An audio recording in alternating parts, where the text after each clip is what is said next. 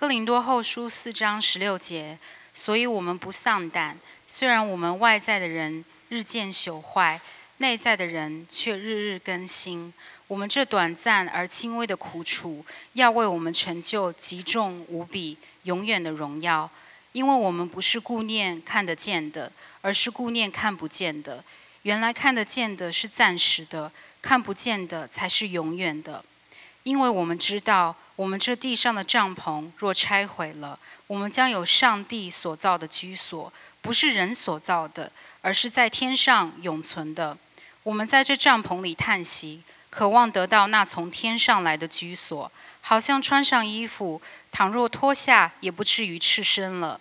其实，我们在这帐篷里的人劳苦叹息，并不是愿意脱下地上的帐篷，而是愿意穿上天上的居所，好使这必死的被生命吞灭了。那为我们安排这事的是上帝，他赐给我们圣灵做凭据，所以我们总是勇敢的，并且知道，只要我们住在这身体内，就是离开了主。因为我们行事为人是凭着信心，不是凭着眼见。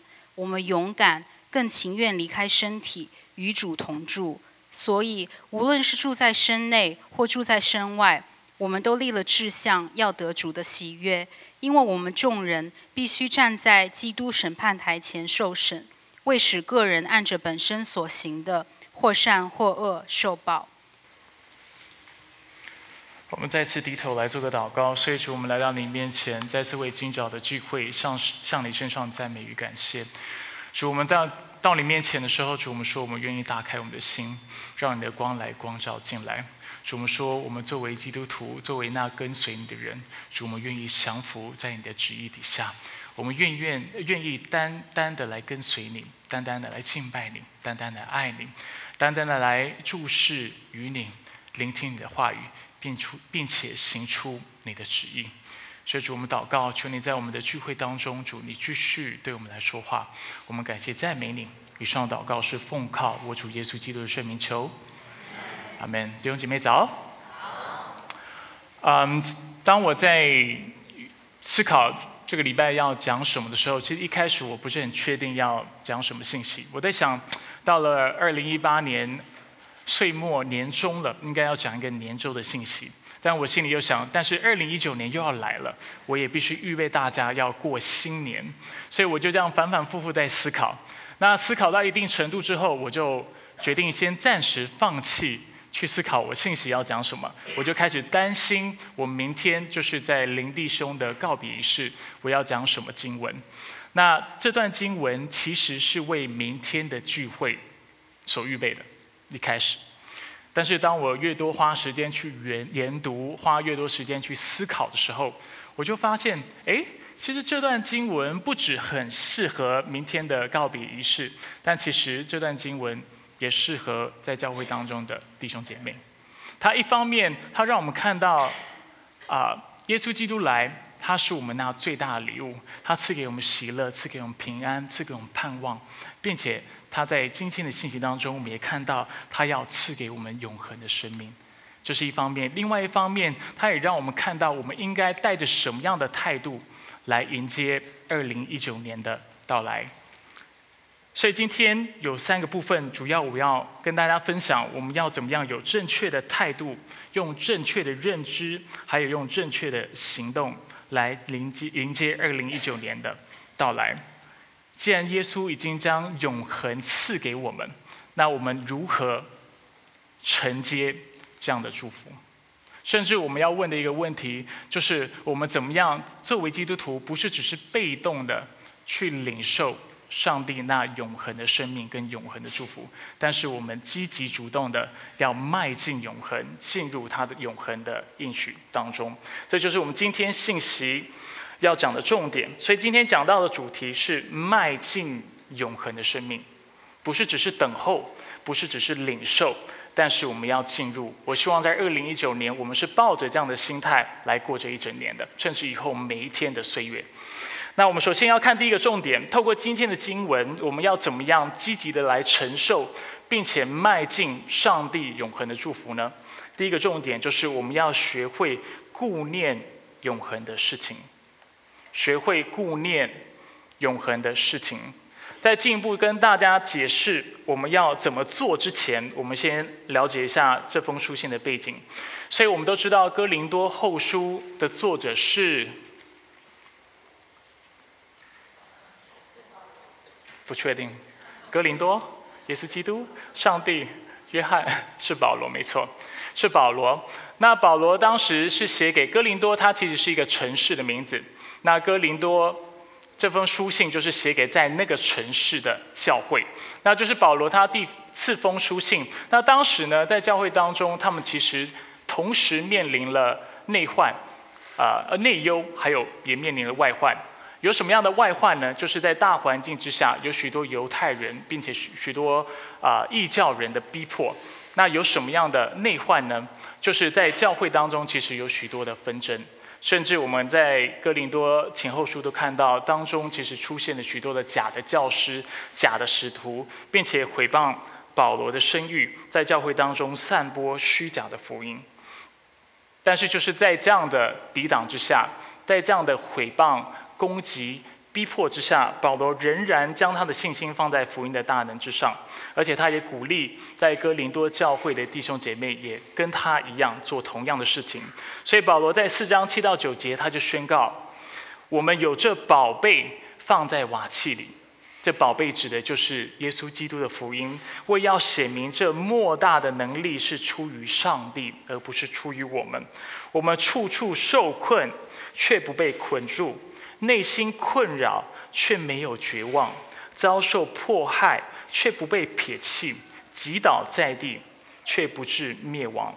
所以，对对保罗来说，作为相信真理的基督徒，我们一定会遭受到逼迫，遭受到攻击。遭受到诋毁，但是纵使如此，我们却不会完全的被击败。我们会被监牢困住，但是我们不会没有出路。我们的信心会受到打击，我们心里甚至开始产生怀疑，但是我们不会因此失去我们在主里的盼望，还有我们在主里的人格。我们虽然会遇到迫害，但是上帝。却永远不会遗弃我们。我们的肉体虽然会受到伤害，但我们的灵魂却永不灭亡。那保罗并非是在否认当时的逼迫的可怕性，甚至我觉得这个经文非常适用于现在在中国面临逼迫跟面临打压的基督徒。但是他是在强调福音的大能，并且福音所带来的盼望。所以逼迫最严重的后果是什么？身体的伤害，生命的灭亡，就是死掉，对吧？但是尽管如此，保罗说四章十四节，那使主耶稣复活的，也必使我们与耶稣一同复活。直白一点来说，保罗意思就是，虽然我们可能会因为相信耶稣基督而丧失生命，但是事实上我们是死不了的。因为我们必要因为信他的缘故，就算死了，却却还要复活。那今天的经文就是在这样的一个逻辑脉络之下写成的。所以保罗接着说，接下来要接着今天的经文。所以大家如果啊手上有圣经的，鼓励你打开圣经来跟我今天的讲道，然后呃一起来查验我说的是不是上帝他自己的话语。十六节保罗接着说，所以我们不丧胆。虽然我们外在的人日渐朽坏，内在的人却日日更新。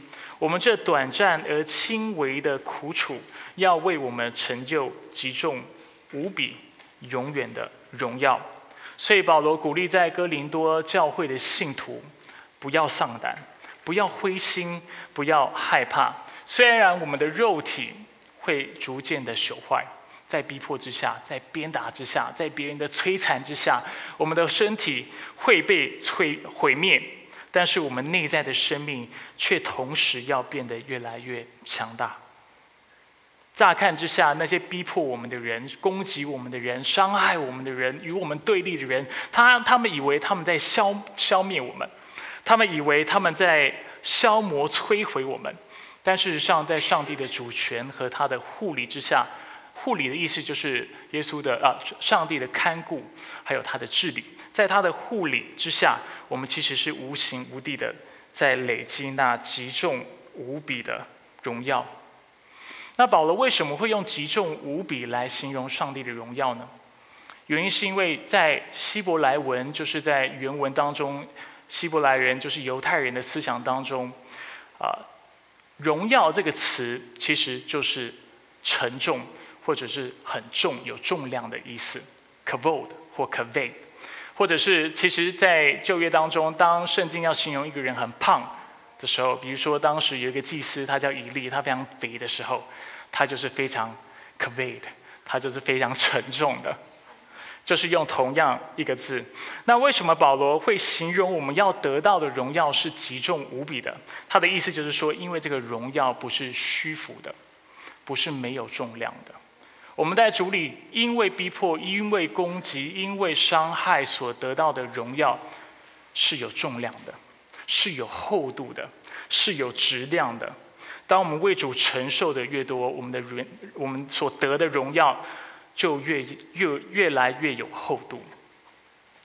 虽然在永恒当中啊，我们不再会因为比较而嫉妒别人或和别人竞争，但是我相信在永恒当中，我们看到一些圣徒的时候，我们会说啊，这个人是有重量的。他在主里，在神国当中是重量级的人物，啊，这个人是为在逼迫的时候，他他抵挡恶势力，而且他坚持真理的。或者我们会说，啊，这个人曾经是为了不贪污而被其他人陷害的。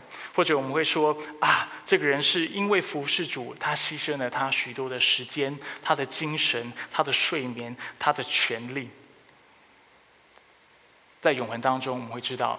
这些人是有荣耀的，这些人是有重量的，他们不是只有虚荣的，他们是有厚度的。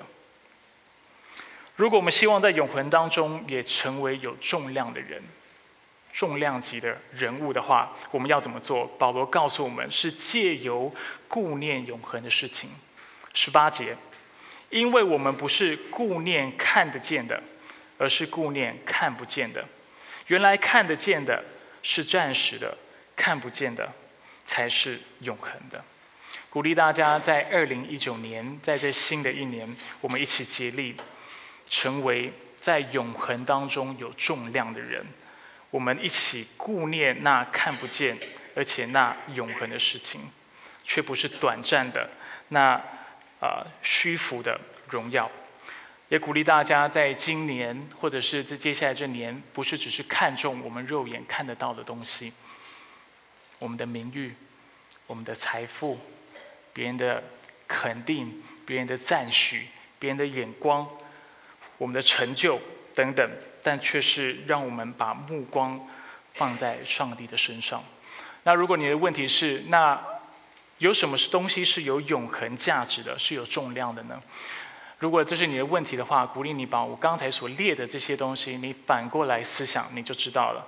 比起关注我们的财产，也许我们需要花更多时间跟精神去关注别人的利益。与其关注自己的荣耀，上帝的心意是要我们效法他的样式，去关心其他人的尊严。比起要在意别人的眼光和别人的赞美。上帝的心意是要我们在意他的眼光，在意他的赞美。所以简单来说，就是做那关乎爱上帝还有爱人的事情。当我们去做这些事情的时候，我们就是在为自己累积那极重无比的荣耀。那顾念呢？这个词在原文是 scatail，大家不记得原文怎么发音没有关系。顾念的意思就是留意、观看和谨慎思索的意思。所以我想问大家，在我们的生活当中，你所顾念的事情是什么？你所留意观看，还有谨慎思索、昼夜思想的事情是什么？是股市的涨跌和趋势？是我们存款的数目？是网络上的促销？是我们的成就？还是我们留意的是别人对我们的评价，或是我们脸上的皱纹。那当我在说这些东西的时候，我并不是在说这些东西是邪恶的，这些东西是不好的。其实，在我们生活当中，不管是开源节流，不管是赚钱，不管是管理财富，不管是有好名声，或者是要保健身体等等，这其实都是我们应该做的事情。但是，当我们在从事这些活动的时候，我们要做的可以，我们不应该看这些事情过于他所当看的。因为比起我们在永恒当中所要承受的财富，所要承受的荣耀，它是至战之轻，而且微不足道的。事实上，我认为，不是我认为，我相信在永恒当中，有很多有权有势有财富的人，进入永恒当中，他会感到非常的失望。他会突然发现，我在地上所努力、所奋斗、奋斗、所花费时间所做的一切，原来在永恒当中是一点价值都没有的。他去了以后，就会感到失望，就会感到甚至怨恨。所以，求主帮助我们，让我们在二零一九年能够学习关注那永恒的事情，为我们的永恒来竭力奔跑。那除此之外，第二点。我也希望我们在二零一九年能够一起认识永恒的美好。那很多时候，我认为我们对属灵的事情没有胃口，或对属属灵的事情不关注的原因，是因为我们不知道属灵的事情的美好。就像我跟大家说，某某餐厅他做的食物非常好吃，但是如果我从来不告诉你它是哪一国的料理，好吃的东西是什么，好吃在哪里的话，那我相信你对这家餐厅会兴致缺缺。你会没有兴趣，你会不想去尝试。那同时，那同样的，我们对很多属灵的事情也是这个样子。所以，我们现在要回到经文，我们一起来看到经文是如何呃描述属灵的美好。所以，保罗在嘱咐我们要关心那永恒的事物之后，他接着说五章第一节：因为我们知道，我们这地上的帐篷若拆毁了。我们将有上帝所造的居所，不是人手所造的，而是在天上永存的。我们在这帐篷里叹息，渴望得到那从天上来的居所，好像穿上衣服，倘若脱下，也不至于赤身了。其实我们在这帐篷里的人劳苦叹息，并不是愿意脱下地上的帐篷，而是愿意穿上天上的居所，好使这必死的。啊，被生命吞灭了。那为我们安排这事的是上帝，他赐给我们圣灵做凭据。保罗在这里说的是什么？什么是天上的居所，或者是我们要穿上的衣服？简单来说，就是复活的身体。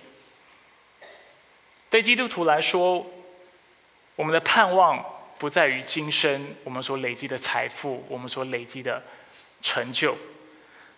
那我我们常常说，不信主的人会常常活在焦虑当中，并且他也需要活在焦虑当中，因为对他来说，他的一生就开始于他的出生，而且结束在他的死亡。他一生就只有这么一个机会来享乐，他一生也只有这么一个机会来证实自己。所以，不信主的人常常在生活当中就是焦虑的。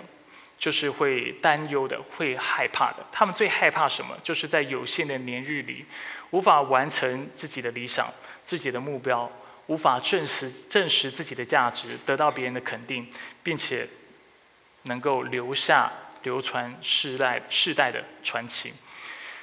所以不信主的人没有选择，他们被逼得喘不过气来。但是对于我们来说，对于基督徒来说，我们的人生跟我们的未来。却不是这个样子的，我们是有选择的。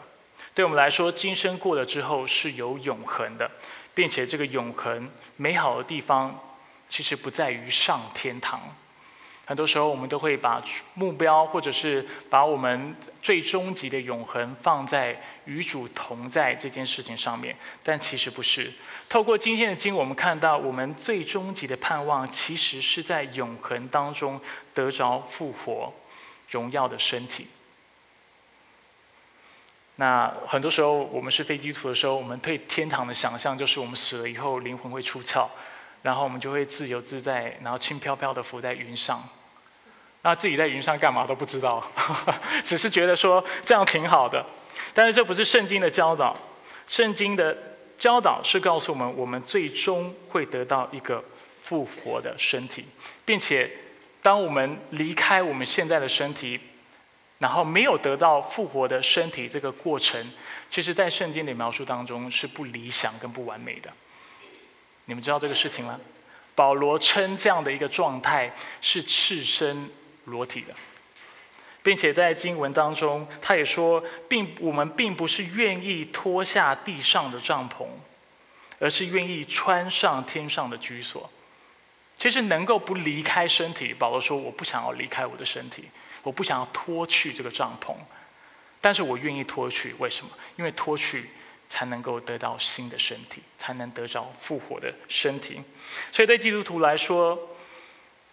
没有身体是不理想的，因为没有身体的人生，代表耶稣基督还没有完全战胜死亡；没有复活的身体，代表耶稣基督还没有完全的得胜，他救赎的工作还没有完成。所以，不管是在启示录、在以赛亚书、书在哥林多前书十五章，我们都看到。我们所等候的是那复活的身体，因为复活的身体代表耶稣基督完完全全的胜过死亡了，就连肉体的死亡、身体的死亡、身体的灭亡，他都完全的胜过了。那当然，我知道这是非常神学上的概念。你可能心里想，嗯，这个想法我倒从来没有听过，从来不知道基督教这么讲究身体的。但是其实，你在意你的身体。比你想象的还要多许多。我为什么会这么说？因为复活的身体，在永恒当中有复活的身体，代表一件非常非常关键的事情，就是你在永恒当中，你仍然会有观感。不对，是感官。中文不好。我们仍然会有视觉，我们会有嗅觉，我们会有味觉，我们会有听觉，我们会有触觉。为什么很重要？呃，明天我会在林弟兄的葬葬礼，我会分享这样的真理。对一个死去的人或死者的家庭来说，这是非常荣耀的真理。为什么？因为在永恒当中，虽然他们的家人过世了，但是在永恒当中，他们必要再次的看见他。而且这个人不会只是一个灵体，他会有复活的身体，而且我们会听见他的声音，并且我们最珍惜的握住对方的双手，能够拥抱对方这些事情，在永恒当中仍然是能够进行的。只是灵体飘在空中，我不知道你要的是什么，我也不知道灵跟灵之间的沟通方式是什么，但是圣经所描述的永恒是很真实的，对。对一啊一些失去了啊就是婴儿出生就夭折的父母来说，对他们来说这是非常大的盼望，非常大的鼓励，让他们知道在永恒当中你会看到你的孩子，虽然在地上夭折了，虽然死在你的腹中，但是在永恒当中你看到他，你就知道他是你的孩子，他长得不一样，因为他会得着荣耀那完全的身体。不要问我那个身体长什么样子，我也不知道，只知道非常荣耀就对了。你会认得出来，你会看得出来，而且你会听得到你孩子的声音，他和能够跟你对话，你可以能够闻到他他的呼气声，他身上的味道，你能够接触他，摸他的脸颊，你可以清清楚楚的与你孩子共走人生，直到永永远远。这就是基督徒的盼望。这个盼望跟其他信仰、跟其他人的盼望是很不一样的，是非常荣耀、非常美好的。而且，就像耶稣基督复活之后，他跟他的门徒一起吃烤鱼一样，我们在永恒当中，我们也会吃喝。如果你是饕客的话，这是对你来说是一大福音。在永恒当中，你仍然会继续吃那好吃的东西。因为你有一个身体，你有味觉，而且东西吞下去会留在你身体当中了。之后发生什么事情，我也不知道，不要问我。OK。其他方面呢？比如说我们现在所珍惜的艺术工作，也会存到永远。音乐在天上是有音乐的，会有绘画，会有舞蹈，这都会永远的存在。我也不知道它会用什么形态、形式存在，我只知道它会以以一个比现在还要百倍、千倍、万倍柔美的方式存在，让我们享受在当中，让我们。啊，能够借着这些媒呃不同的媒介来表达自己，来表达我们对上帝的赞美，而且对我们在座非常爱美的弟兄姐妹，我也有一个好消息要告告诉你，你会得到一个复活的身体，而且这个身体是荣耀的，所以你可以不用花太多的时间、精神跟钱去买保养品，或过度的去造去在意你要怎么样保养你的身体。你就算再保养你的身体，就算再注重健康，你的身体都会衰退。你需要承认这件事情。我知道你想否认这个事情，你想要以为你用的保养品，你用的 Kiehl's 还是什么？我不知道你们用什么品牌的保养品，会让你们青春永驻，然后借着打玻尿酸等等，你们就永远像十八岁。但是，事与愿违。人生如果那么美好，那就好了。事实上不是这个样子的，身体会衰退，健康会衰退，但是衰退是一件美好的事情。为什么？因为他逼着我们，他驱使我们要去在意那永恒的事情，而且要预备我们去期盼在永恒当中我们要得着的荣耀的身体。这个荣耀身体是比你现在不管怎么擦保养品。都还要有用的，不管是早霜、晚霜，还是你用什么 BB cream，我都不知道，我都乱讲的。OK，这都是我从姐妹交谈当中听到的一些字，我其实根本不知道这些东西是拿来做什么用的。但是我的意思就是说，你不用再去在意这个事情，在未来当中，你要得到一个上帝为你量身定做的身体。那我相信说到这里，大家对永恒可能都多了一点期盼。就像我刚才所说的，为什么我们常常对属灵的事情不感兴趣？为什么我常常听到弟兄姐妹说我不想要读圣经，因为没有兴趣？但是说真的，有些时候我们要换个角度来思考这个问题：你会没有兴趣，就是因为你没有读；你没有兴趣，就是因为你不知道你在属灵、在灵里、在永恒当中，你要得到多少的祝福。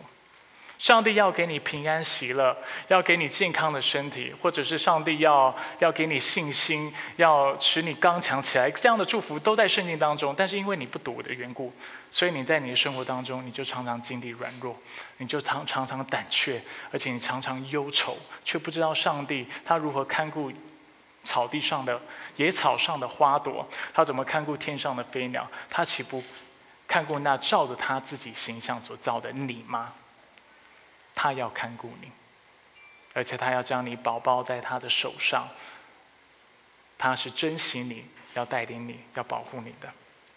所以这是第二件事情。所以我们在二零一九年，除了要顾念永恒的事，要认识永恒的美好之外，我也希望大家能够培养永恒的生活方式，培养永恒的生活方式。换句话说，我们不能只是有对的态度。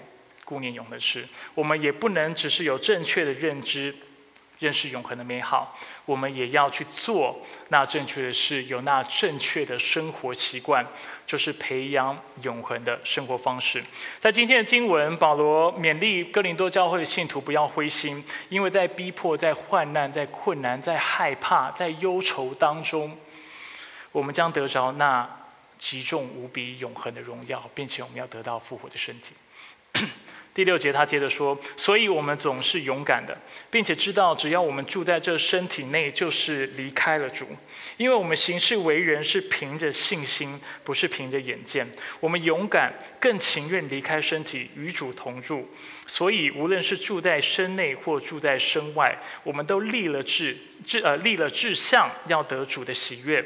因为我们众人必须站在基督审判台前受审。”为使个人按着本身所行的或善或恶受报，所以我们看到，啊，在描述完我们未来将得到复活身体这样的盼望之后，保罗回到我们现实的生活。他是提醒我们，虽然我们现在所住的这个身体、这个帐篷是不完美的，是短暂的；虽然我们还没有与主同住（五章第六节、第八节），但是我们不可以因此就虚度人生、浪费时间，甚至放纵我们的私欲。相反的，他说我们要立志得着主的喜悦。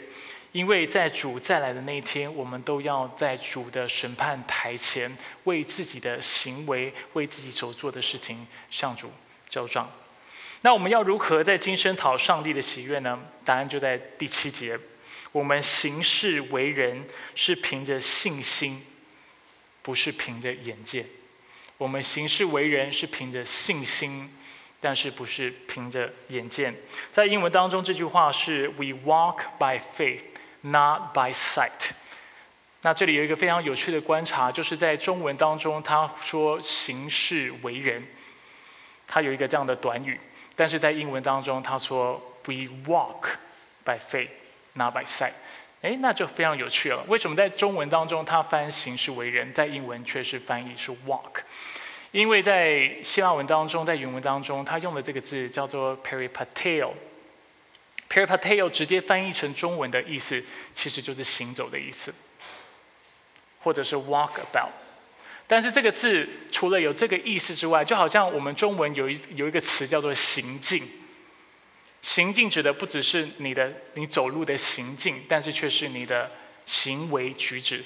同样的，在希腊文当中，peripateo 也有行为举止的意思，但它不只有行为举止的意思。在保罗书信当中，每当保罗在用这个字的时候，他还带有一层更深的意思。他指的不只是我们一般的行为、一般的啊言语，但却是一个人的 way of life，一个人的生活方式。不是只是你今天做了什么事、讲了什么话，不是，而是你整个人，我们生活当中的层层面面，就是我们每天生活过日子的方式。用一个比较正式或严肃的方式来定义。生活方式，这是我从那个现代汉语规范字典抓下来的。我们看下一页，我念完你一定会看不懂，我会解释什么意思。他是这样定义的：他说，基本上呢，生活方式就是一定社会制度下社会群体及个人在物质和文化生活方面各种活动形式和行为特征的总和。什么？什么跟什么？包括劳动方式。消费方式、社会交往方式、道德价值观。好，我用人话讲给你们听哈。这句话的意思就是说，生活方式就是你生活当中的层层面面。你工作的方式，你花钱的方式，你社交、你交际的方式，跟你孩子相处的方式，跟你的邻居相处的方式，你思考的方式，你做决定的方式，你做道德判断的方式等等。就是你的生活方式。那我为什么要那么费尽口舌的跟你解释这个字 “peripateo” 的意思？因为这告诉我们两件事情：第一，陶主喜悦不是只是单一的事件或做那单一的事情，陶主喜悦是我们一生都在做的事情，而且是层层面面，是包括了我们整个人的呃整体，是我们的品格。是我们的思想，是我们的习惯，是我们的言语，是我们的人际关系。我们要凭着信心活，或凭着信心做的，或者为主做的，是这一切。我们整个人，还有我们整个人的生活范围，我们涉及的方面。第二，明白了之后，我们就会知道，在我们生活当中有多少事。那刚才我讲了，就是所有的事都是要凭着信心来活，而且有多少事要凭着眼见，就是。什么都没有，我们不应该凭着眼见，任何事情都不该凭着眼见，但是所有的事情都应该凭着信心。那从刚才的定义来看，作为基督徒，我们呃要怎么样来凭着信心而活呢？这里的信心指的是什么意思呢？那从上文的呃逻辑脉络来看，信心的意思就是相信永恒，就是将目光帮把眼光放在永恒。看不到的事情上面去活，这就叫做信心。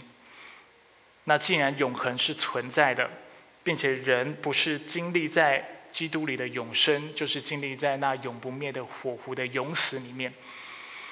那我有一个问题，就是我们要如何过我们的生活？具体来说，什么是永恒？什么东西是永恒的？我这里有列出一些东西，比如说上帝的国是永恒的，福音的工作是永恒的，我们和上帝之间的关系是永恒的，上帝的话语是永恒的，我们灵魂是永恒的，圣灵的果子是永恒的。圣灵的果子，如果从一个人的角度来看，就是仁爱、喜乐、和平、忍耐、恩慈、良善等等，我们称之为品格。但是其实，我认为品格跟圣灵果子还是有差异的。我们行为也是有永恒价值的，好的行为为我们带来永恒的祝福，坏的行为为我们带来永恒的审判跟代价。那为了帮助大家进一步的落实真理，过一个有信心的生活，我是一个非常接地气的牧师。没有啦，其实我知道我的信息很多时候很难，但是谢谢大家常常忍耐我。那现在我要用一个更更容易明白的方式来帮助大家过一个有信心的生活。所以我想和大家分享一篇文章，福音联盟就是 The Gospel Coalition，在十二月二十七号，就是几天前发表一篇文章，鼓励基督徒在新的一年不要制定新希望。或者新目标，但是要制定生活规则。我解释给大家听这是什么意思。对这个作者来讲，这个作者叫 Jeremy Lyman，对他来说，生活规则规则指的是以上帝为中心的生活规划，就是在生活当中借着刻意的规划我们的生活方式，来使上帝得着荣耀。所以大家可以看到这样的一个原则，哎，已经透露里面的那个。内容了，就是借着呃刻意规划我们生活，过一个荣耀上帝的生活，使我们能够得着永恒的祝福。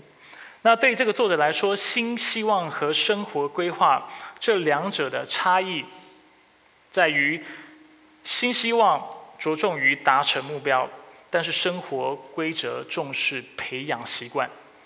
具体的再解释给大家。大家听，打个比方，在新年新新在定新年新希望的时候，很多人，尤其姐妹会说：“我想要减体重，减十磅。”这就是你设定目标，但是生活规划的内容会不一样。它生活规划内容却会是每天花三十分钟运动，听出来差异吗？一个是强调我要减十磅，但是怎么减不知道。也没有特别的计划，心里面想着大概就是节食跟运动，但是不一定会去做。但是生活规则讲究的就是每天或者是横切的定个目标，然后彻底的去执行。再举一个例子，前者制定的内容就是新希望制定内容，可能是我想要花更多时间陪家人。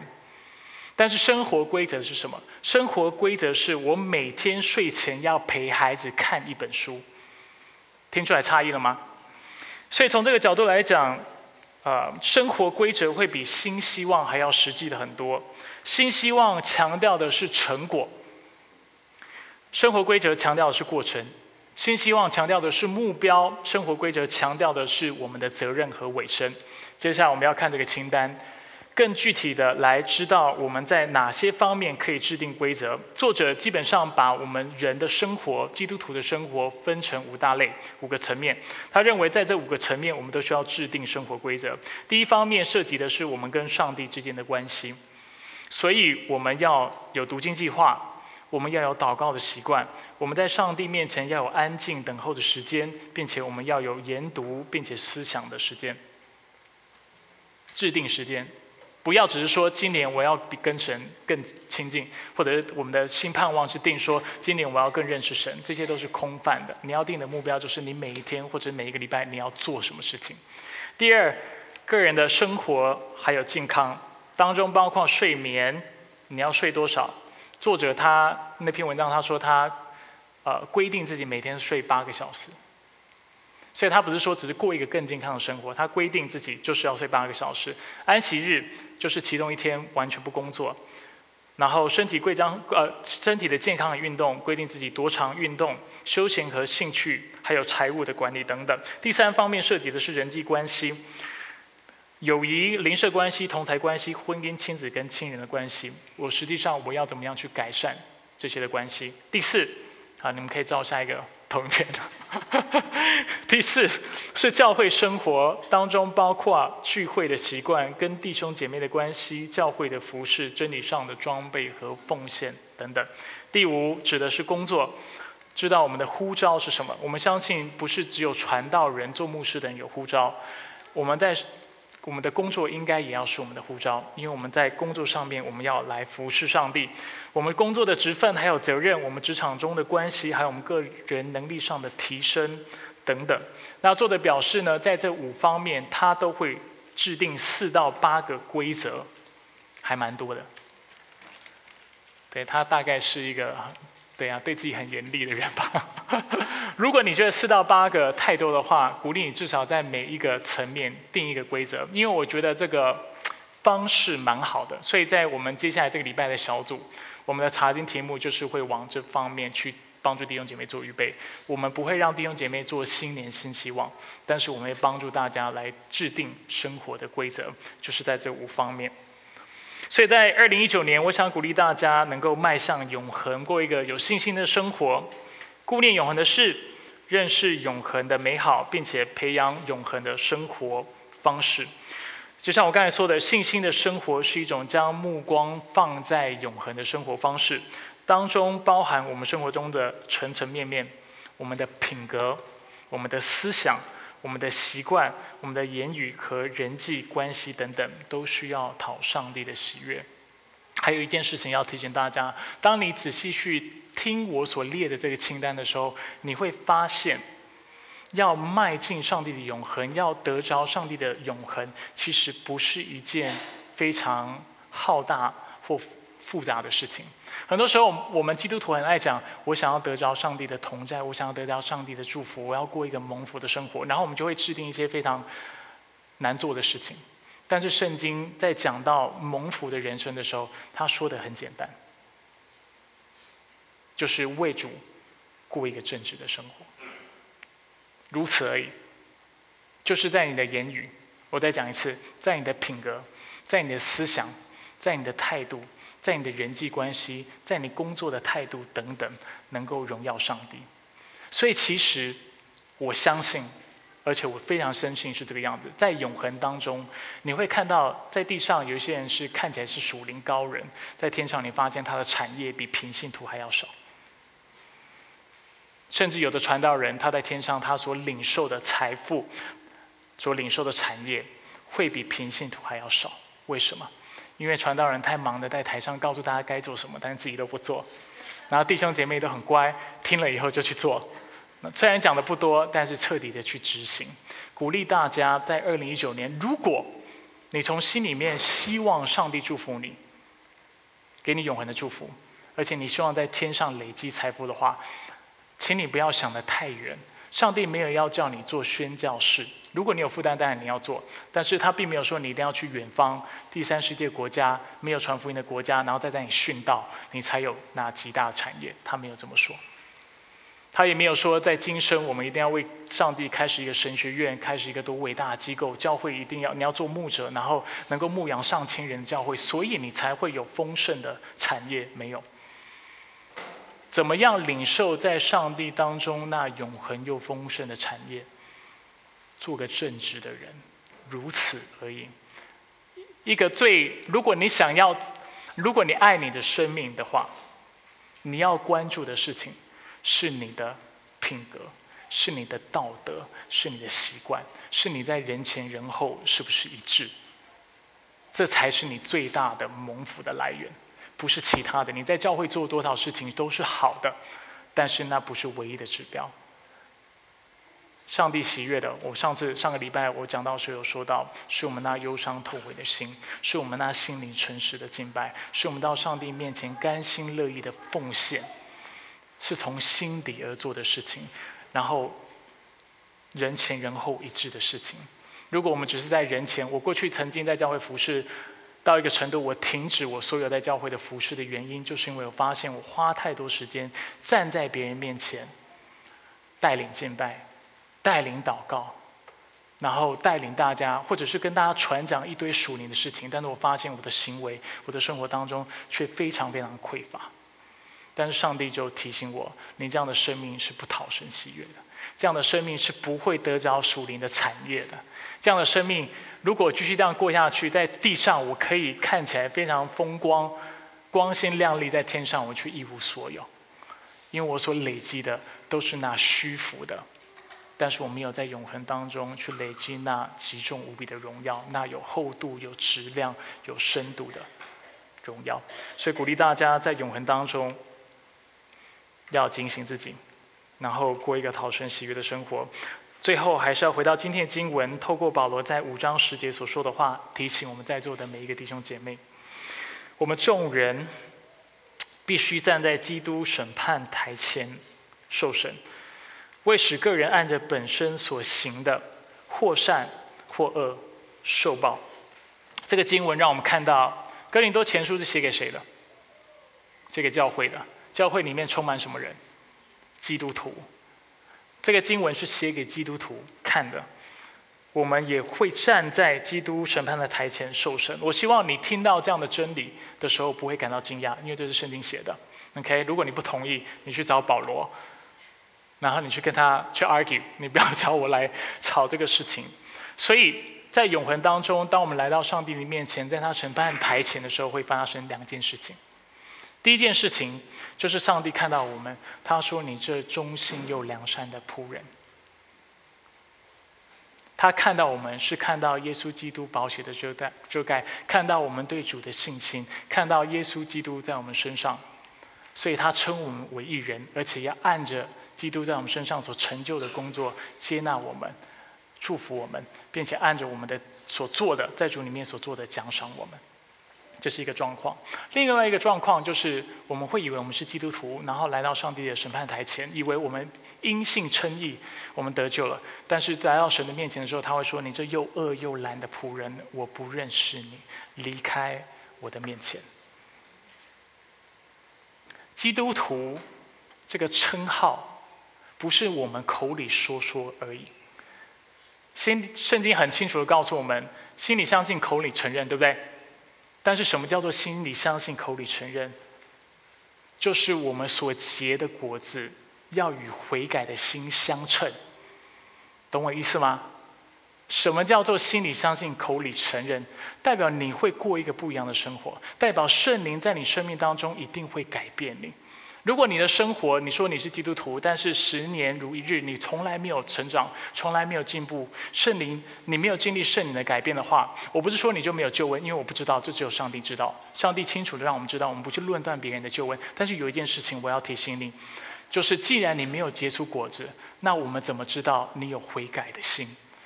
我们怎么知道你在主里是热切渴慕他的？我们怎么知道你是真的相信他，并且一一辈子背起十字架，天天来跟随他的？无法知道这个事情，无法证实。这也就是为什么在今天的经文当中，在第五章第五节，他说到圣灵要成为那凭据。圣灵的工作是什么？就是使我们真实的悔改，使我们的生命改变。使我们被圣灵充满，过个充满基督形象之气的生活。所以我盼望在二零一九年，我们每一个人，包括我在内，我们都能够紧紧的跟随耶稣，舍己，天天背起十字架来跟随他。